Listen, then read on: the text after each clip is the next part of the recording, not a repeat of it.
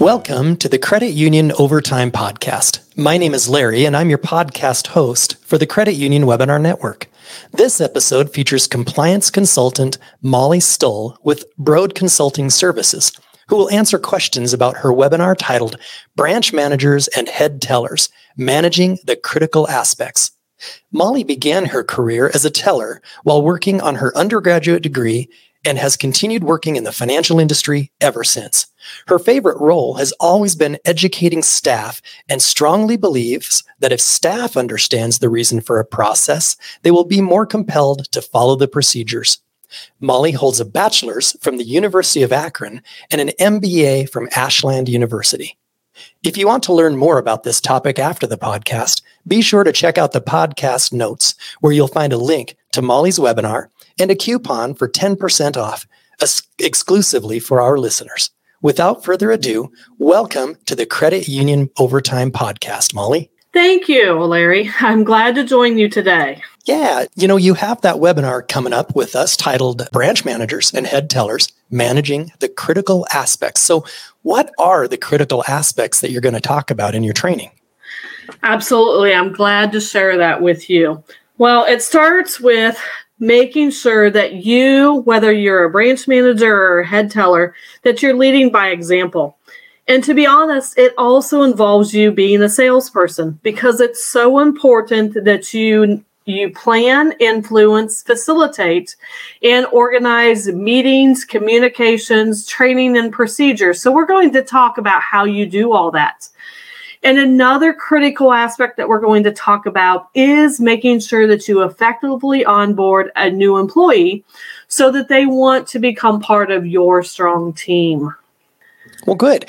Um, so, when you talk about a strong team, and uh, and I know managing and leading a high functioning team, that can be a lot of work. Um, and my question for you on that is: Is it really worth it? Um, what benefits tend to manifest from having a high functioning team? Larry, you're right. It is absolutely a lot of work. But while it's going to take um, that, you know, while it's going to take some work to lay that groundwork, it's absolutely worth it in the long run. So, yeah. what, what do you need for a high functioning team? They have to be self sufficient, self motivated, and truly they have to be eager to help. And that's it. And they are eager to help once they become invested. Yeah. So, it's these those are all these the things that you need to make a high functioning team work yeah no i agree um, when you talk about self-sufficiency and self-motivation and then you also talk about teamwork um, and how that can help improve efficiencies professionalism and even accuracy. What are some of the risks of not focusing on teamwork within a branch?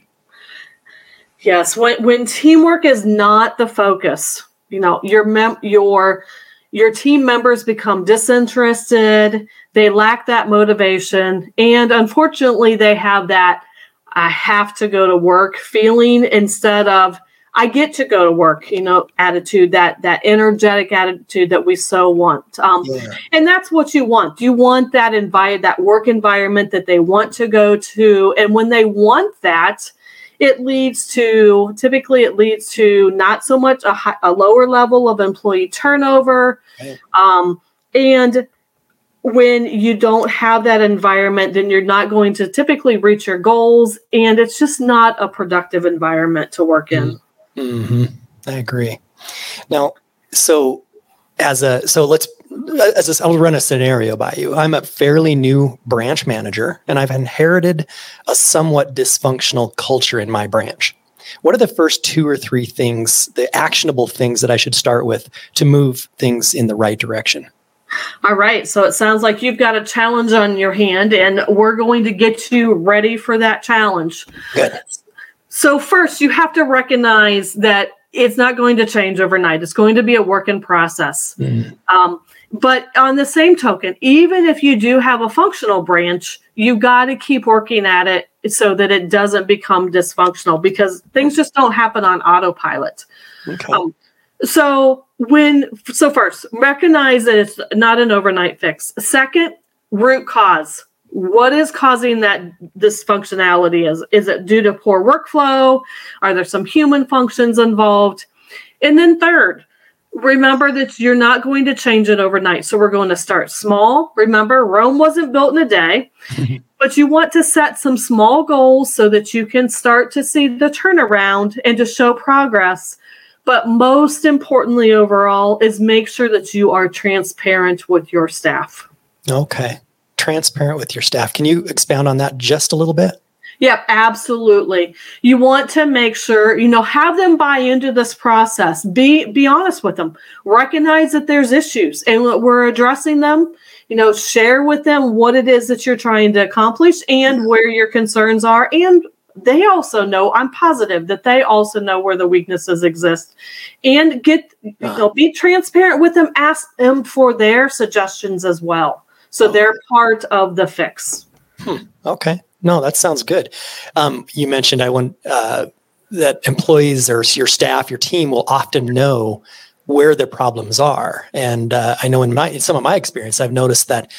Um, you know, I'll identify a problem with the team as a team leader or a manager or whatever, um, and then I'll come to the team with it, and it, everybody will be nodding their heads as if they all knew. Yeah, that's the problem. It's about time you addressed it. Yep exactly exactly. Yeah. and it's important when you recognize that that you know you've identified that and you come to them you're they're buying into the overall process. And yeah. you know it, again it's a team. You can accomplish mm-hmm. so much more when it's a team environment and not an i versus them environment. You're all working for the same company. The last time i checked your paychecks all come from the same financial institution. Yep yep i agree Speaking of leadership, we talked a little bit about you know being a leader of a team. Is leadership is that something that can be learned, or is it something we just either have or we don't have, and there's not much we can do about it after the fact?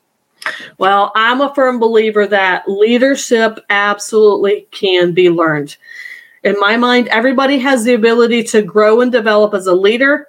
The important thing is that you surround yourselves with the right tools and people. Yeah. Now, that's not going to say that some may not already have maybe some more natural, you know, gifts, but you all all of you have the ability to become leaders. Mm. Okay.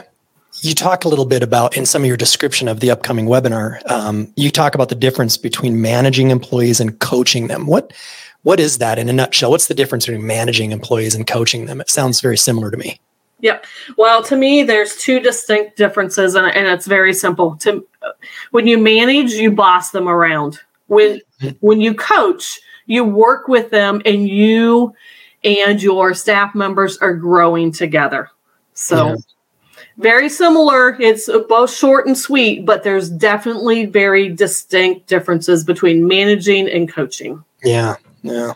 Time management, going back to that first statement about leadership and managing a team is a lot, as a heck of a lot of work, which involves time. And time management always seems to be a big hurdle for a lot of leaders and managers. Do you have some quick tips for improving time management that our listeners can put to use today? Yes, I sure do. And it starts with managing communications. And we're going to um, talk about just the written commun- documents that you come across your desk. Now, I realize that there may be not as many as what there used to be, but it's important when you touch a piece of paper, deal with it right away with that initial touch. If it's something that can be filed in that special bin, you know, that goes to the shred, put it there right away.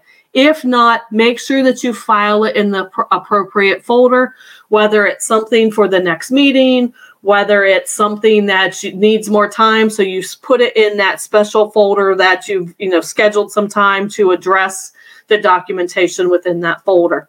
Hmm. The other tip that I want to say is emails. Emails can definitely suck up a whole lot of time. True. So I would recommend the two minute rule, which means when you schedule your t- first, also schedule some time to address emails.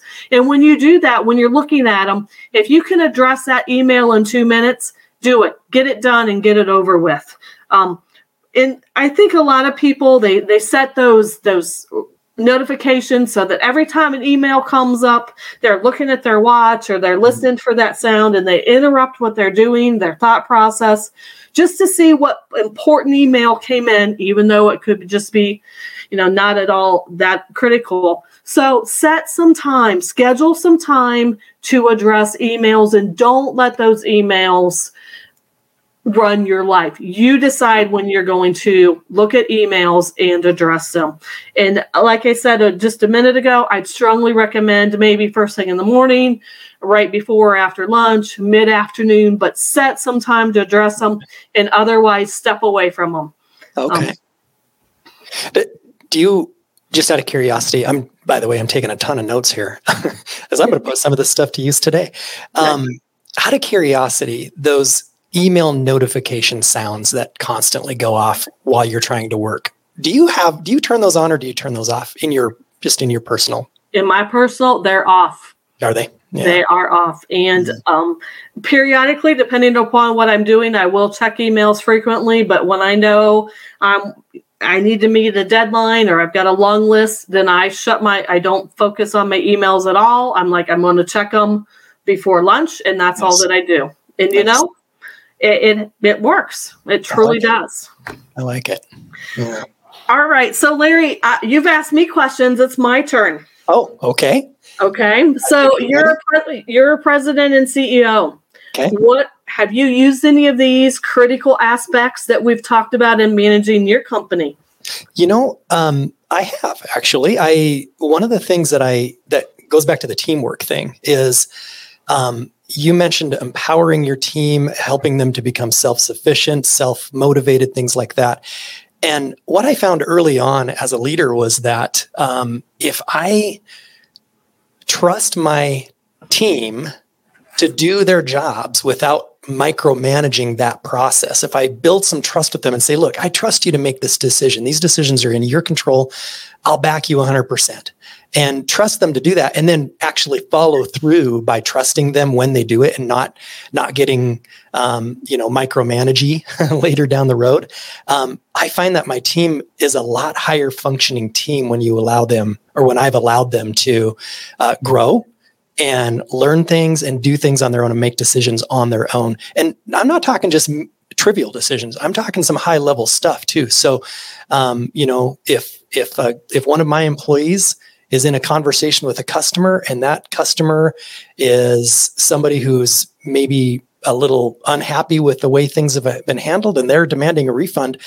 That employee has the has the authority to issue that refund if that's the is that if that's what they feel will will solve the problem. And i'll never question that. I think i think it's that trust and that teamwork thing that's really worked for me. And then also your tip about time management. I i like this thing the two minute rule is amazing. I, I hadn't heard that one. I'm going to use it.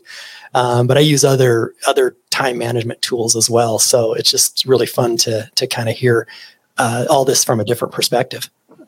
That's great. I'm glad you know and you're right trust and i didn't talk about trust so far in our little our conversation here but yeah. trust is is essential because ultimately as a leader you want to be able to take vacations i mean you're you're growing in in nurturing in developing your employees so that you're comfortable when you need to step aside on vacation or you're busy in your meetings that you're confident that your branch or your business or even if it is you know outside of the business world if it's you know a, a community organization you're part of you want it to continue on without your 24 7 mm. micromanagement and that empowers your team and empowers the people and truly they want to be part of that environment and they're going to want to come to that meeting and they're going to want to come to your place to your place of employment so that they feel empowered and they just the environment is so critical. I like that. So lots of good things to talk about. This is, yeah, I'm looking forward to hearing the webinar. To our audience and to our listeners, if you enjoyed today's podcast, please check out Molly's webinar titled Branch Managers and Head Tellers Managing the Critical Aspects. Podcast listeners can enter the coupon code Manager10. That's manager spelled out and the numbers one and zero. Manager 10 at checkout for 10% off your webinar purchase. More details can be found in the episode notes. You can also find links to check out Brode Consulting Services website, our LinkedIn, Facebook, Twitter, and blog. Before I close the podcast, I would like to thank our Credit Union League partners, Molly Stull, Brode Consulting Services, and you, the listener. Until next time, thank you.